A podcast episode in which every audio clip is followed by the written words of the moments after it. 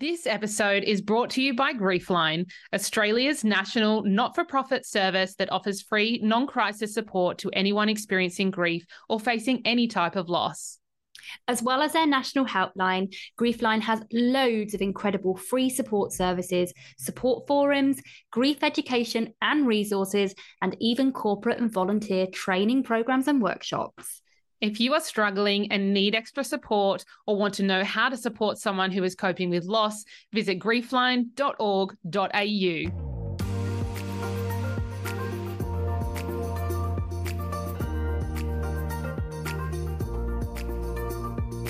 You're listening to Good Mourning, the podcast talking all things grief with honesty and humour. Welcome back to the Good Mourning podcast. We are your hosts, Sal and Im, and we are back with a much requested guest interview that we are so excited to share.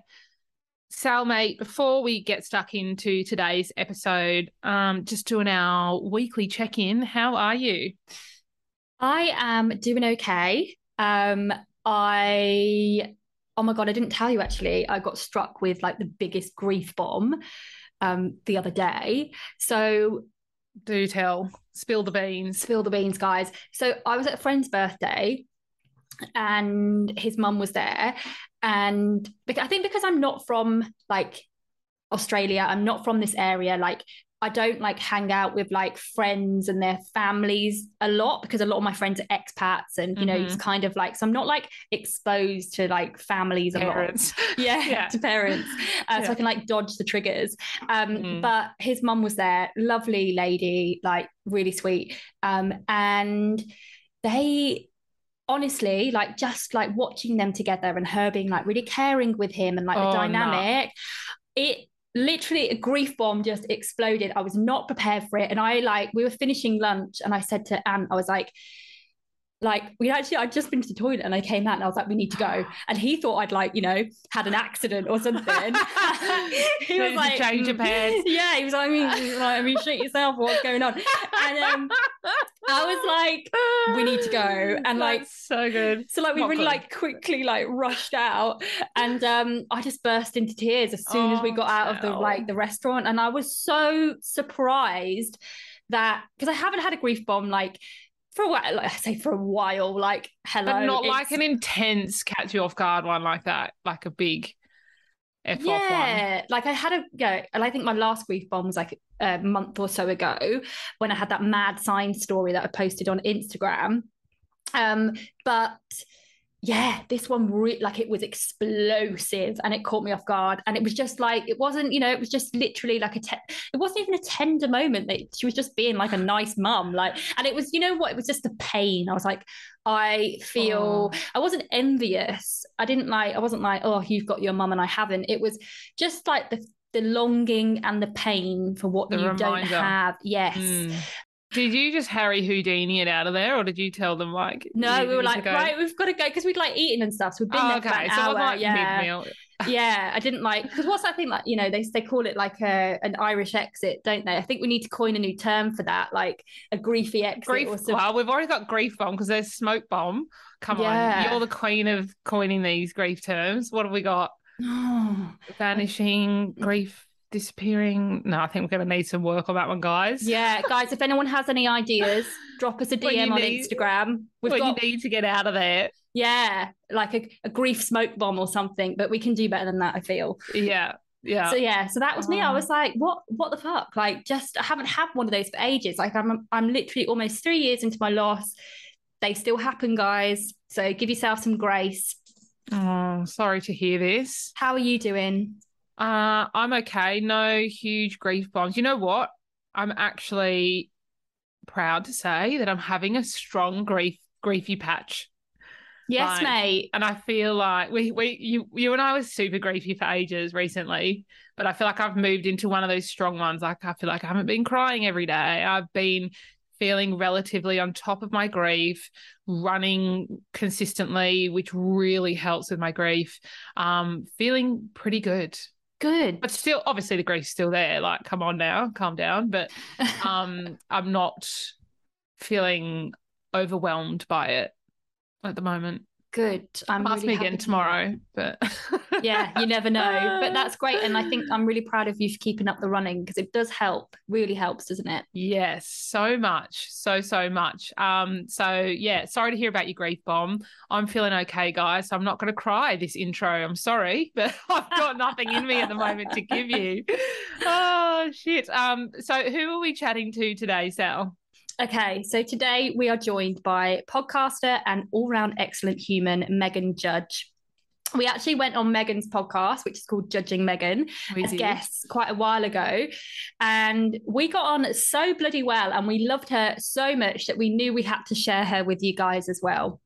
This is an incredibly raw conversation and so heartfelt and honest. And I think you guys are going to love her as much as we do. You know, she's actually like what what I really admire about Megan is she's dealt with a lot of trauma in her life, hasn't she? Mm, and yeah.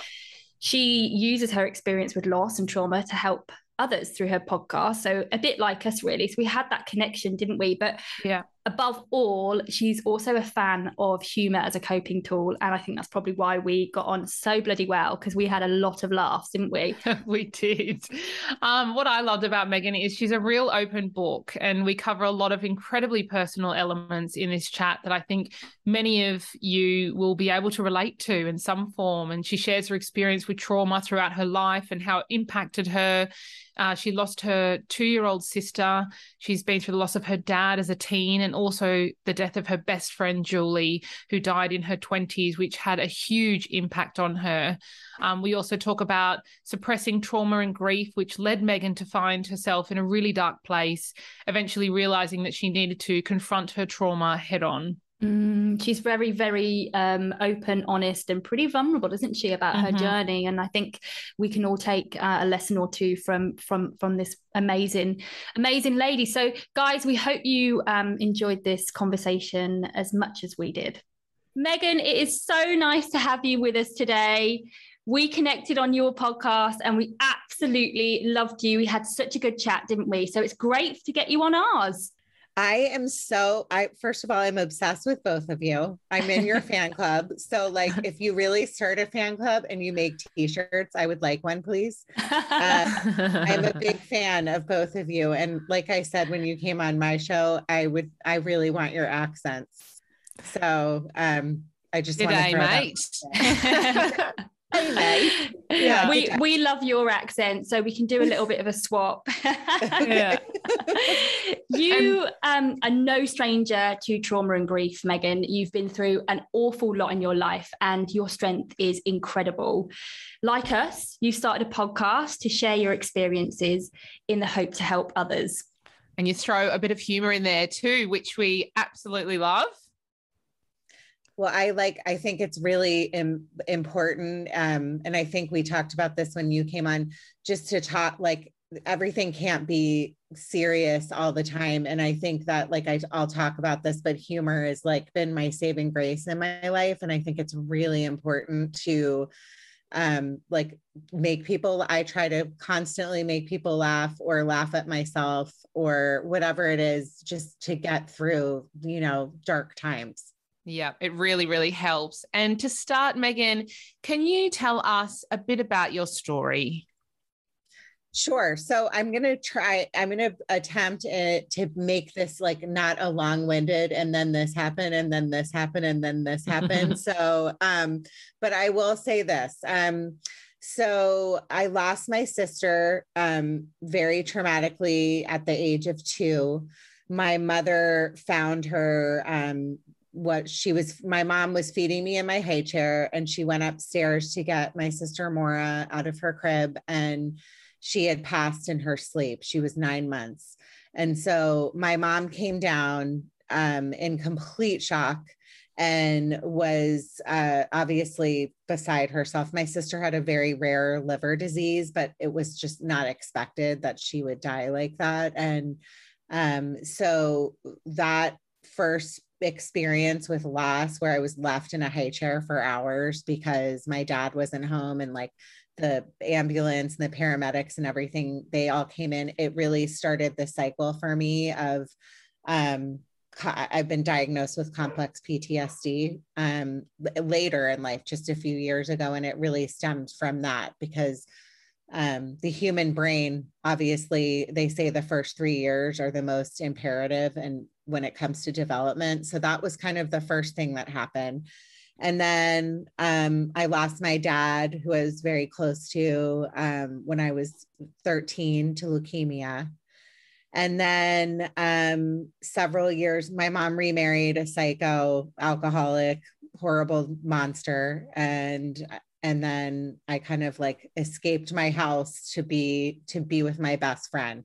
So I think it's fitting because you you both are so close that you understand a friendship that I had with my best friend Julie. I met her the very day next day after I lost my dad. And oh, I lost her when she was 20 when i was 29 she was 28 um and she went in to give birth to her son my godson logan and the epidural wasn't connected so the strep virus happened to be in the hospital and airborne and because the tubes weren't connected the strep virus got into her spinal column and they didn't catch it. They didn't give her medicine like Benadryl on time, and she ended up um, having seizures and becoming brain dead. So um, it was just like it was just really thing one thing after another. I feel like for me, I'm constantly in fear because I went through something pretty much every decade. Mm. For you know, it was like you get over the grief, which we talked about when you came on. You're never really over it, right? It's a lifelong mm-hmm. process. Um, but just to like the constant thing where I'm kind of like constantly living in fear of like when's the next thing going to happen. Yes, you know? we know that yeah. the hyper vigilant state yeah. that you kind of live yeah. in. I think I think people can often assume that if you were too young to necessarily remember the person, remember what happened, then the loss doesn't affect you as much. But that is absolutely not the case, is it? No, I mean what I found what I found was and this is like me being in therapy for uh, you know, I went into therapy as a child at like around 10. Um, and then kind of after my dad passed again and then I just like swore off therapy and I pushed mm-hmm. everything down for really many many years. And then something happened which I can kind of go into later but um I found that I couldn't run away from it anymore, if that makes sense. But but to answer your question, um, at age two, I yes, I do not remember. I do I I who would, but I had like this reoccurring dream every single year for years where I picked my sister up out of her crib and I walked down this hallway and I could picture the wallpaper, which is crazy to me that I could picture that. And I flushed her down the toilet. Oh. So I would run into my parents' room traumatized. And so when you say I had guilt, 100%, like there was, there's something that my brain somehow told me it was my fault. I think that's really common when you're really young and you go through grief is to experience that guilt and feel like it's your fault because you can't really process what's happened. So I think your brain tries to to make sense of it. And I think that's very, very common. Yeah, yeah, it's true. And tell us a little bit about Julie. We know that the the grief of losing your best friend is absolutely huge. And quite often the grief of losing a friend it really isn't acknowledged. It's something that can be called a disenfranchised grief where society kind of might underplay it or not acknowledge it as maybe if it was your spouse or your parent can you tell us a little bit about your friendship with Julie? You mentioned that she kind of saved you during like a really difficult time after losing your dad. I'd love to know a little bit more about about your friendship and kind of yeah, how she really helped you through that difficult time. So, you know what that that that kind of makes me angry that there's like a label on on grief you know like who what's what's what's relative to one person isn't to another right so mm-hmm. it's not the mm-hmm. same as like i'm sure you've encountered this where people say oh like you're you're like oh i just lost whoever like say it was my dad i just lost my dad and then somebody goes oh my gosh i'm so sorry i lost my grandmother last summer mm-hmm. Uh, that used to make me so mad as a kid when somebody would compare it. But I like now that I think about it, I don't know what the relationship was with the grandparent. And to be honest with you, my Julie was my very best friend, like a sister. Like mm-hmm. she, when you say she came in and saved me, she came in and saved me. Um, my father's passing was extremely, you know, it was expected because he died of leukemia and he was sick for nine months. And, you know, um, it was, but it was still awful. We had a very happy uh, household. My parents were madly in love, uh, you know, except for besides my little sister dying, we were a close knit family. And then for my dad, who was like an athlete and, you know, a doctor, he was an orthodontist, like he just, like, he was hysterically funny. It was very hard to go through that. And so the very next day, and I like, think this story is fitting for the both of you because we talked about how people come into your lives at the exact moments when you need them. And sometimes you think, well, this must be for you both, my mom sending me, you know, Sally or sending me Im to kind of like rescue me in a way because I needed it. And so I believe my dad had something to do with Julie being sent to me because it was the very next day.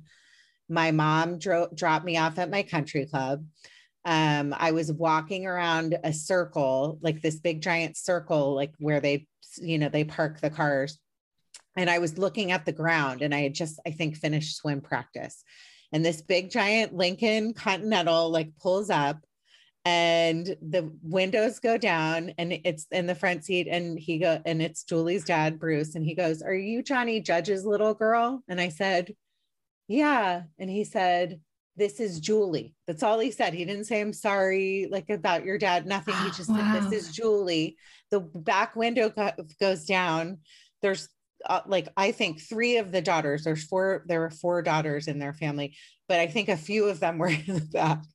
And the window goes down, and I see this like giant smile and this wavy hair. Sorry. And that's how I met her. It's like a movie. Mm-hmm. It's honestly like you retelling like this. It's like a movie. Yeah. yeah. And then that was it.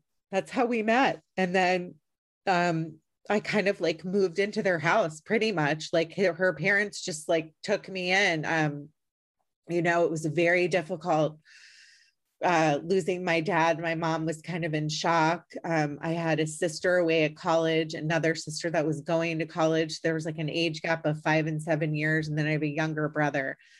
And I just didn't want to be in my house. I didn't mm. want to, I didn't want to be home. Um, and, you know, my mom was going through it and they just really, when I tell you she rescued me, she rescued me. Um, she was like, it was almost like fate that we met the way that we met, but also just our friendship was so strong. I mean, I was, I have a joke that I was like the devil on this sho- on one shoulder and she was the angel because I was always getting into trouble. Like I was always bad. I was always the girl like in my 20s, like dancing on the bar, trying to get all the attention from the boys.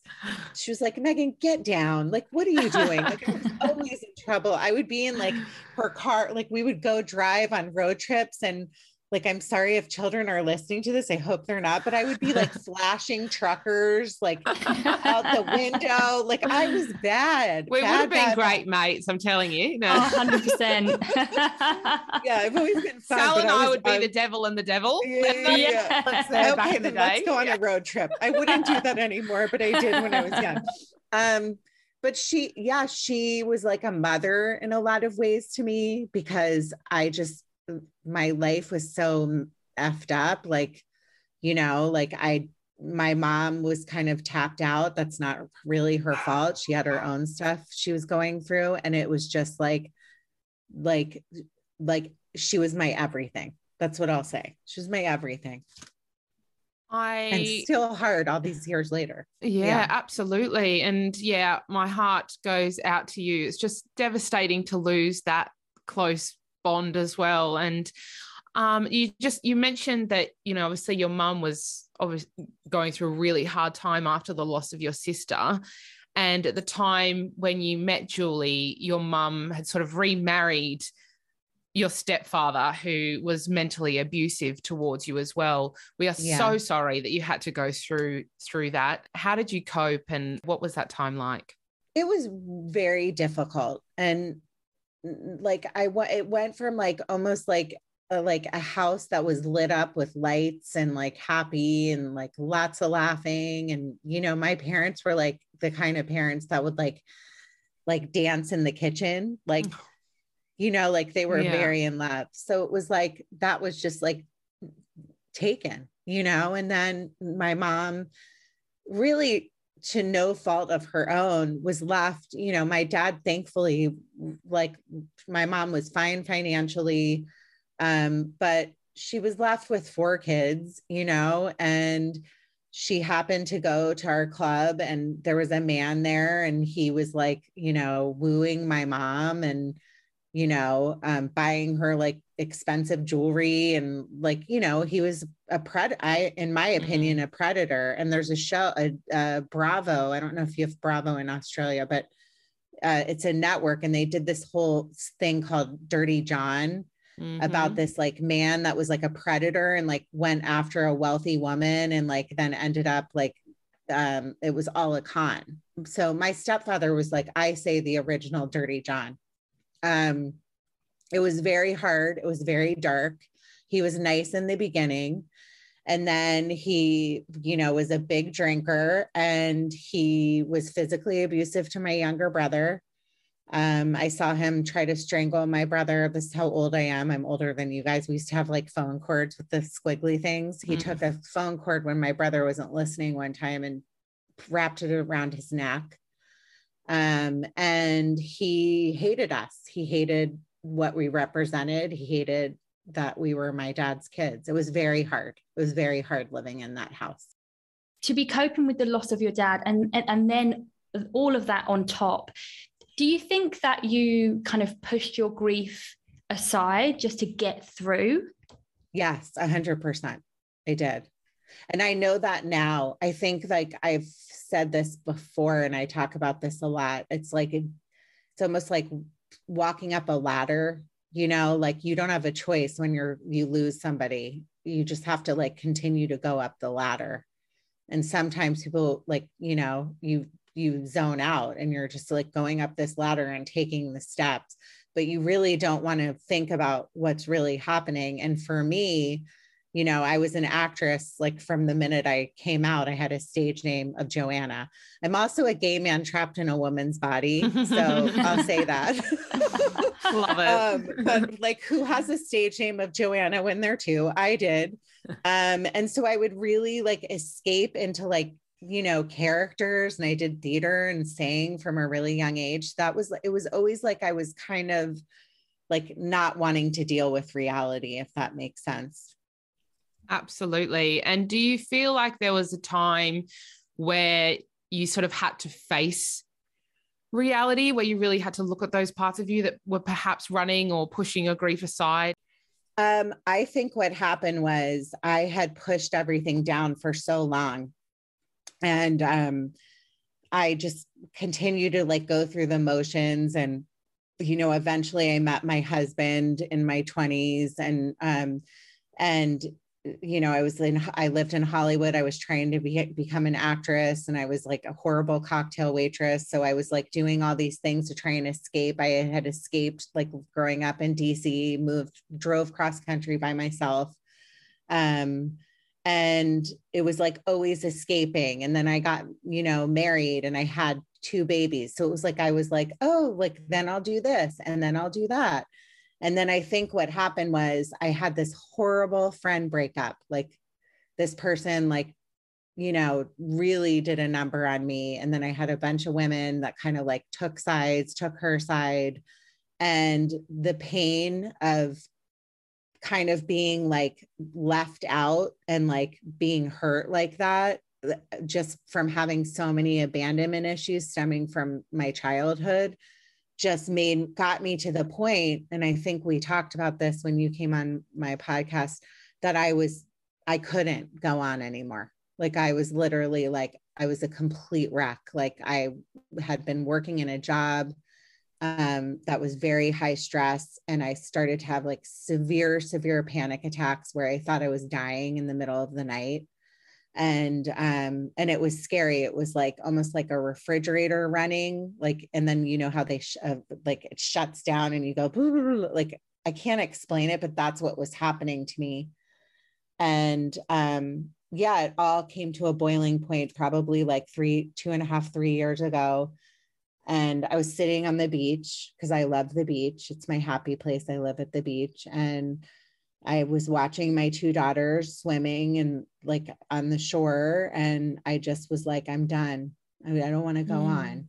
And I know that this could be triggering for you, um, Im. So I'm sorry, but it was. Don't be very... sorry at all. I mean, part of yeah. me wants to know more. I guess, uh, you know, one of the big questions I sort of had with my mom was like, what yeah. was going through her head at the time? What did that feel like? Yeah. Was she thinking about anything or nothing? Like I've I obviously had suicidal ideation as well, but I didn't get to that yeah. point where it was, you know, it could have been an option. It was just something that I thought about. So part of me is, yeah, is just I don't know if that would help to know a little bit about what that, yeah, what that felt like. Well, and- well, I'll say this. Um, I realized at that moment that because uh, it was like for me a struggle of like a good six months to like eight months where I couldn't think about anything else except mm-hmm. for not being here. Mm-hmm. Like at night, I'm talking about specifically.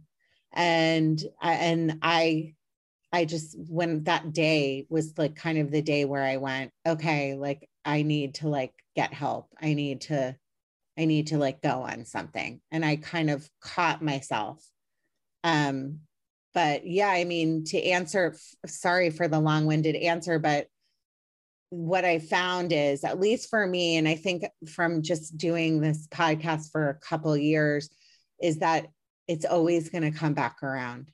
And that's the thing. If you don't deal with your trauma or your grief, you can push it down all day long. You can drink, you can do like smoke weed? You can you know go to dancing on bars. You can do whatever it is to push all of that down but it's always it's always going to rear its head. And so that's in my case how it happened. And it was very scary to be in that place which was so dark that I never, if you would have told me that, like even five years ago, I wouldn't have believed you that I could have felt that way, but I did. And I think the the the grief of of breaking up with a friend as well can be absolutely huge. It's something that people don't necessarily talk about in terms of grief. They think about when someone dies but also you know massive changes in our friendship and support circle that can bring on huge huge amounts of grief yeah i think what it is is i've always been a a girls girl like i've always had lots of friends like i'm still friends with all my friends most of my friends from childhood college. Um i never i've had like drama with girls we all have you know but i've never like really encountered like something that was so hurtful and mean. And then i think uh, like in my case because i had i was spoiled. I had had such like good like great friends that were like you know willing to do whatever that I think I put too many expectations maybe on other people um to to kind of I was kind of to be honest with you looking for another Julie because my heart mm. was broken you know? My heart is broken. My heart will never be fully healed from it and that's so, the thing grief you know it stays with you and it changes. And I just want to say yeah. Megan you are absolutely incredible and you've been through hell and back and you are sitting here today so inspirational. And I'm not going to say strong because you didn't have a choice there but it's it's just amazing to see where you've taken yourself through everything that you've been through. And it's just yeah I just want to give you a big bloody hug through the through the Zoom. No, I'm com- don't worry, guys. I'm coming to Australia. I'll be there soon. No, I'm joking.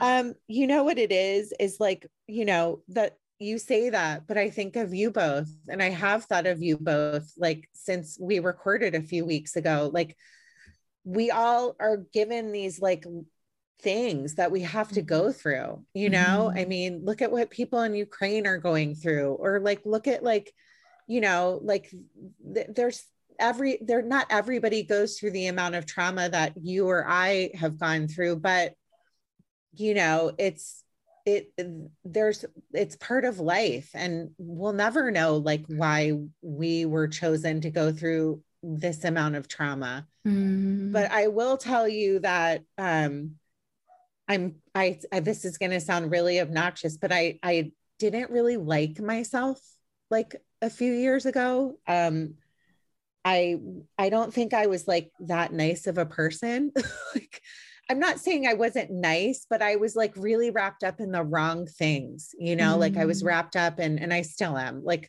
in my appearance and like having the right bag. And I still love bags and shoes, don't get me wrong, but it was just all about my outward appearance because I didn't really want to like own up to the fact that I really had work to do on my inner self. Mm-hmm. And now it's like talking to me and like having gone through like hell and back with that like friend situation. I I like am I can actually be like, okay, like at night I can rest my head on my pillow and be like, I did okay today. Like not every day do I do okay. You know, mm-hmm. I give mm-hmm. people the bird in in traffic like at least once a day. But the second half of the day I do okay. Okay, let's pause for a moment to talk about today's sponsor, National Not for Profit Griefline, and their new Griefline Knowledge Service, which aims to provide grief literacy education and training for individuals, workplaces, schools, and community groups, so you can get to know grief to better support yourself and others. And whether you're supporting someone grieving or navigating loss yourself, I think we could all do with being a little bit more grief informed, couldn't we, Im? Absolutely. Guys, these new evidence based courses and workshops draw on Griefline's decades of experience supporting Australians through all forms of grief and loss. Grief knowledge program themes include cultivating a grief informed workplace, addressing loneliness and social isolation triggered by grief, which is a big one for a lot of us, how to support a grieving friend, advanced grief theories for professional therapists, and workplace bereavement support groups. And as part of the Griefline Knowledge Programme, we've actually partnered with Griefline to create a joint free ebook resource on how to support a grieving friend, where you can learn how to support and confidently interact with others experiencing grief, loss, and loneliness. And you can find it on their website or via the link in the show notes. I feel like everyone needs one of these ebooks. Give them to everyone. Yeah. we need to get more people knowing how to support people. And plus, if you're grieving yourself, Griefline Knowledge has coping strategies and self care routines to promote physical, emotional, and mental well being, which are all things that we need when we're feeling griefy. For more information on the new Griefline Knowledge Service, visit knowledge.griefline.org.au. Now, back to the show. Grief sort of cracks you open in a way, grief and trauma. And it really does make you look inside a little bit. And it makes you, I think it makes you reassess the things that you value in life and the kind of people that you want in your life as well. But it does make you look inwards, absolutely. And it's definitely done the same for us, hasn't it, Im? It has. And I'm just thinking back to, I think we're so similar in, in many ways, Meghan. And I think back to times when I was sort of off the rails a bit and I didn't like myself. And I think a lot of it was stemming just from being in pain and, and, I had quite a complicated upbringing. I, I hadn't experienced like severe grief like I am now at a young age, but there were other things going on. And yeah, it's just that that feeling of just like low confidence and low self-esteem and it can make you do things that you wouldn't necessarily do and i think after having experienced loss it's it's really kind of made me come into myself in a way that i never have before and mm. you need to the thing i think when you're grieving is you need to give yourself exactly what you need to be okay and you have to learn exactly what that is and it doesn't happen mm. until you've been through massive pain. I think. Am I rambling? I don't know if in, that even made no, sense. No, you're but... not rambling at all. You're completely. I think you're right, and I think that like you know um loss is a blessing and a curse mm. there it's a, and i when i say it's a blessing like i'm still trying to figure out like really what the blessing is behind it except the blessing that i've learned that i know today is that um julie would be proud of me mm-hmm. you know Absolutely. I'm so sorry. I'm so emotional today. You're making me cry too, but I cried on your podcast, yeah. so it's so fun. Okay, so we're even. Um, but I don't think I don't think if I know she wasn't a few years ago. And I really believe she's with me a lot. And in some ways, I mm-hmm. feel like she was kind of like, Meghan, why are you friends with those duddy girls? Like, give me a break. Like, you, this isn't you. And I was in the friendships that I was with in that particular group, it was not like now the people I'm friends with are my friends from growing up, like we're like real. Like we talk about real stuff. And it was mm-hmm. always like, where are you vacationing? What are you wearing? Like it was just stupid, like surface stuff. stuff. Shallow surface. stuff. Yeah, all shallow. And I and and I found myself like you know, being, eh, I was really catty and like talking about people, like all that stuff. And that's mm. not really who I am, you know? So I think that she, like, I, I like to believe, like, is proud of me now, you know?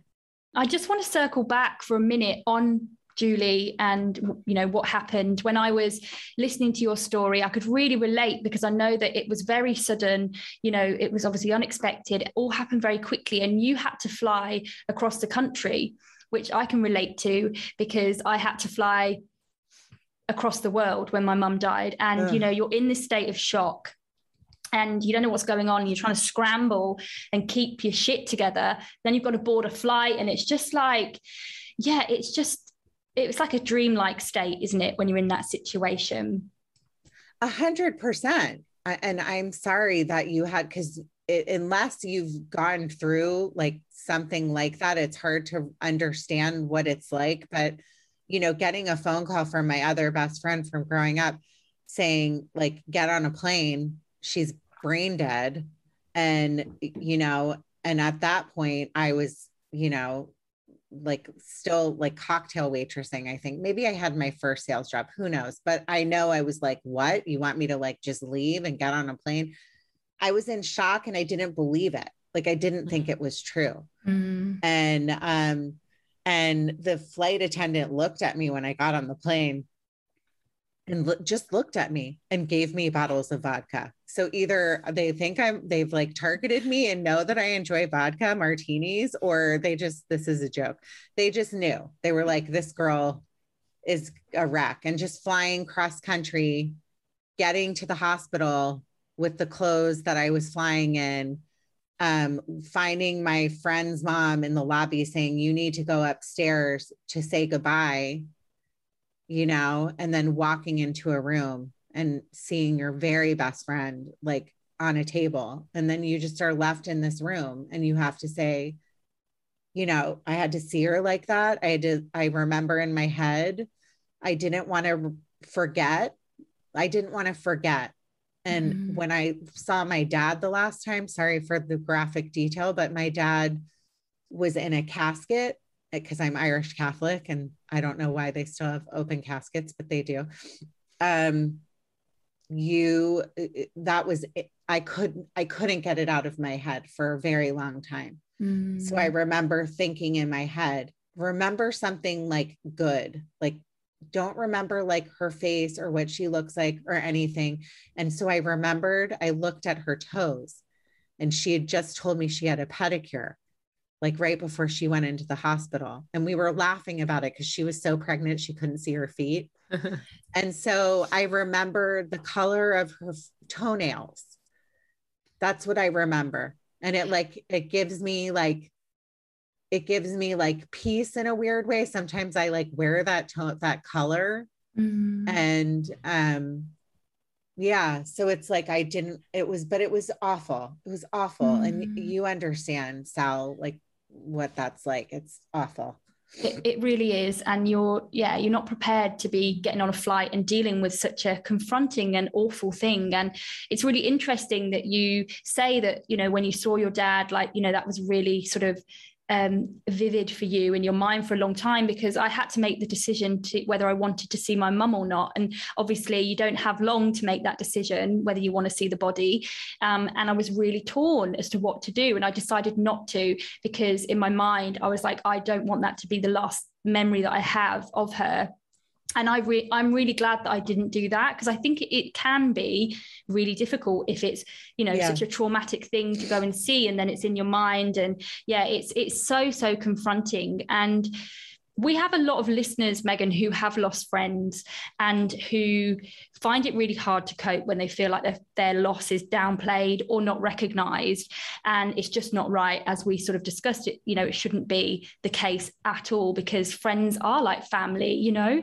Um, and for, for you, Julie was like your sister do you have any advice for anyone that's coping with the loss of a friend like was there anything that you did to kind of help like whether that's connecting with julie or anything that really helped you sort of process the loss um god i you know for me i wasn't ready to deal with the loss mm-hmm. so i don't i didn't really deal with any of my loss until the past few years i think mm-hmm. really at the time i remember thinking uh, uh like i'm gonna i'm gonna talk to her a lot. I'm gonna change. I'm gonna become a better person. Because the thing about julie was she when i tell you like she was a saint she really was. Like she was the kind of person that was kind like you will never meet a person that says a bad thing about her and i am not that the same. Like there's a lot of people that do not like Meghan Judge. oh. She, everybody liked her.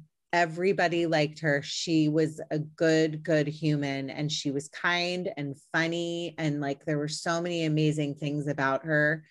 And so I said to myself when she passed, I am going to be a better person. I am going to like go to church. You know, I'm going to like start going to church again, like all the things that you say to yourself if you grew up with Catholic guilt like I did.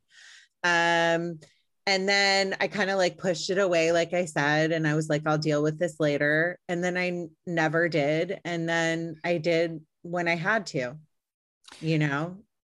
You mentioned earlier about um like loss being a bit of a blessing and a curse. And I think we can all relate to that.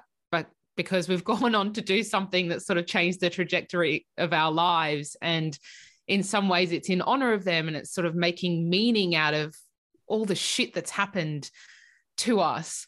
Like, do you think the podcast and having those conversations and just having that, yeah, to focus on it has helped you? Oh my God.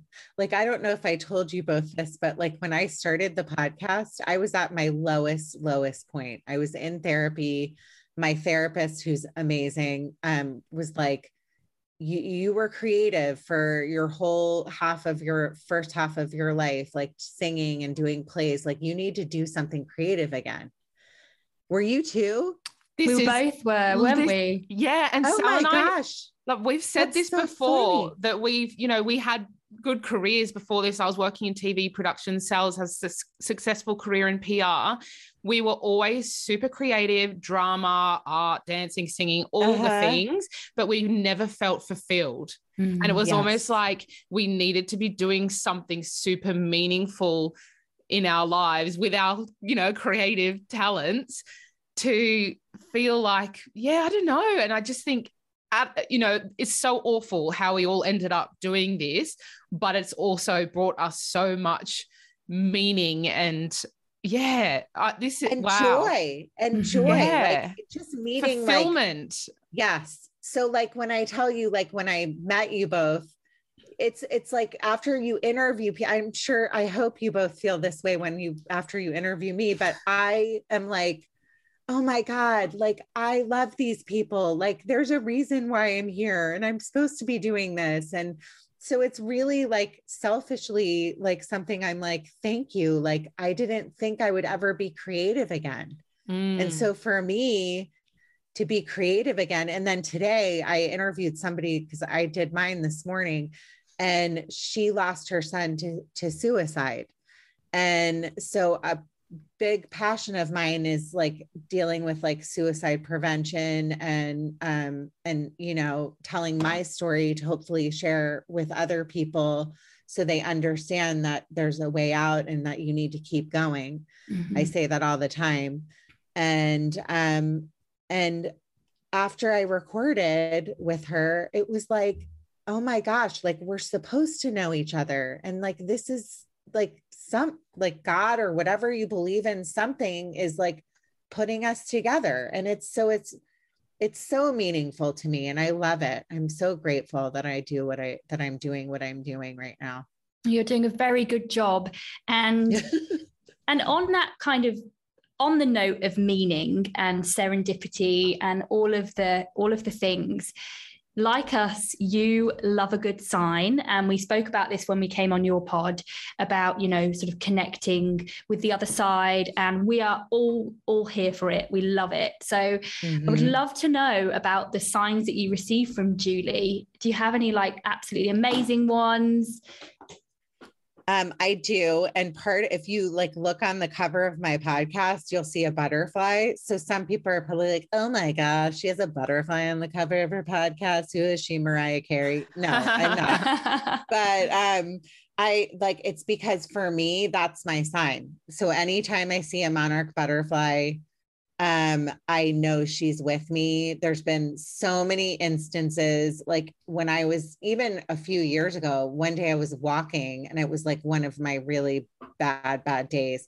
And i'm no exaggeration a monarch butterfly followed me like for like like what seemed like a mile up a hill and just was like following me and i was a, the crazy lady talking to the monarch butterfly thinking it was julie so. Yeah, that's that's my sign. And and sometimes I'll there's been times where I've even like been in my car and driving and pretending like she's in the front seat and I'll just like have a conversation. I don't know if that's ever happened to you both, but yeah, there's I I really feel her presence. Whereas I don't feel my dad's. I feel like he's you know up in heaven like this is just what I believe like you know uh, like having his gin and tonic, like playing golf, whatever he's doing. And my sister is my angel, you know, she's with me, but I don't remember her soul. So that, mm. you know, but with Julie, I really feel like there's so many moments where I feel like she's so close to me, you know? Mm. Yeah. That's beautiful. And butterflies aren't weird at all as a sign. I think they're a very spiritual sign. And also, my sign for my mum. So that's special. Oh, it is? Yeah. yeah. So yeah. her name's Vanessa, which is of Greek origin, which means butterfly. And um, but we talked about it while she was still alive. Like I was a dragonfly to her and she was a butterfly. And um, there was just one amazing time when we so when we had the funeral for my mom, I wasn't present at all. Obviously, it was so sudden and traumatic. I just was yeah. like, I don't even want to go. What is yeah. what is happening? And then about 10 months later, we had a memorial tree planting ceremony at my mom's friend's property. And we all walked up, there's quite a few of us, we all walked up to this kind of opening where we were about to plant the tree. And we had butterfly clips on us, like butterfly clips in our hair and, and all sorts of things like that, because it was such a symbol symbol for us. And as we walked up there, there was hundreds of butterflies swirling around where we are about to plant the tree. And we literally like just stopped, froze, and we're like, she's here. You know, and it's that knowing, and it's like this it's her. Is that because that doesn't that doesn't just happen. No, it doesn't no. just happen. There's I've so never many... seen hundreds of butterflies ever. No. Like no. We no. just looked up and we're like, she's here, you know, and it's just that rush of just a bit of peace and comfort. Well, and- you also have to know that even though we can't see them anymore, right? And that's the sucky part. I believe and I know that they're here. It's just like mm. you want to be like, and and I joke sometimes. I'm like, do I really want to see her? Do I really want to like wake up and have her like sitting at the foot of my bed? That would be really scary. But but they are they're a hundred percent with us. There's too many signs in life like that that I've heard from doing this for a few years where I always ask people signs. And the stories that I've heard are just insane. And that's mm-hmm. one of them.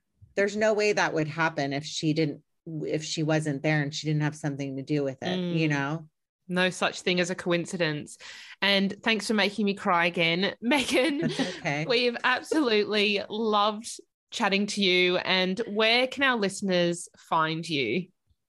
Um, well, I've loved talking to you both. I just adore you both. Um, my my podcast is called Judging Meghan, and you can find everything's Judging Meghan. So my Facebook group is Judging Meghan, and my Instagram is at Judging Meghan. And um, Meghan is spelled the proper way, which is M E G H A N. And I was the original princess, by the way. I'm just gonna throw that out there. Meghan Judge, thank you so much. What a treat to talk to you. We absolutely love you. We're gonna have to get together at some point, aren't we? Defo. I I like adore you both. I'll be there. I'll be there in a few days because you're a day ahead of us in yeah, the States. See right? you tomorrow. okay. Okay. Thank you both again. What an amazing lady. I just feel so lucky to be doing this work and connecting with such like minded and lovely people, not just as podcast guests, but, you know, newfound friends as well. We'll have to get her over, won't we? Get her over to Oz. She's 100%. Incredible lady. I absolutely loved, love her. And um, guys, before we go, thank you to today's sponsor, Griefline. If you are struggling and need some extra support, you can call Griefline's national toll free helpline on 1300 845 745 or visit griefline.org.au to access their Griefline knowledge program and support services, which are detailed in the show notes.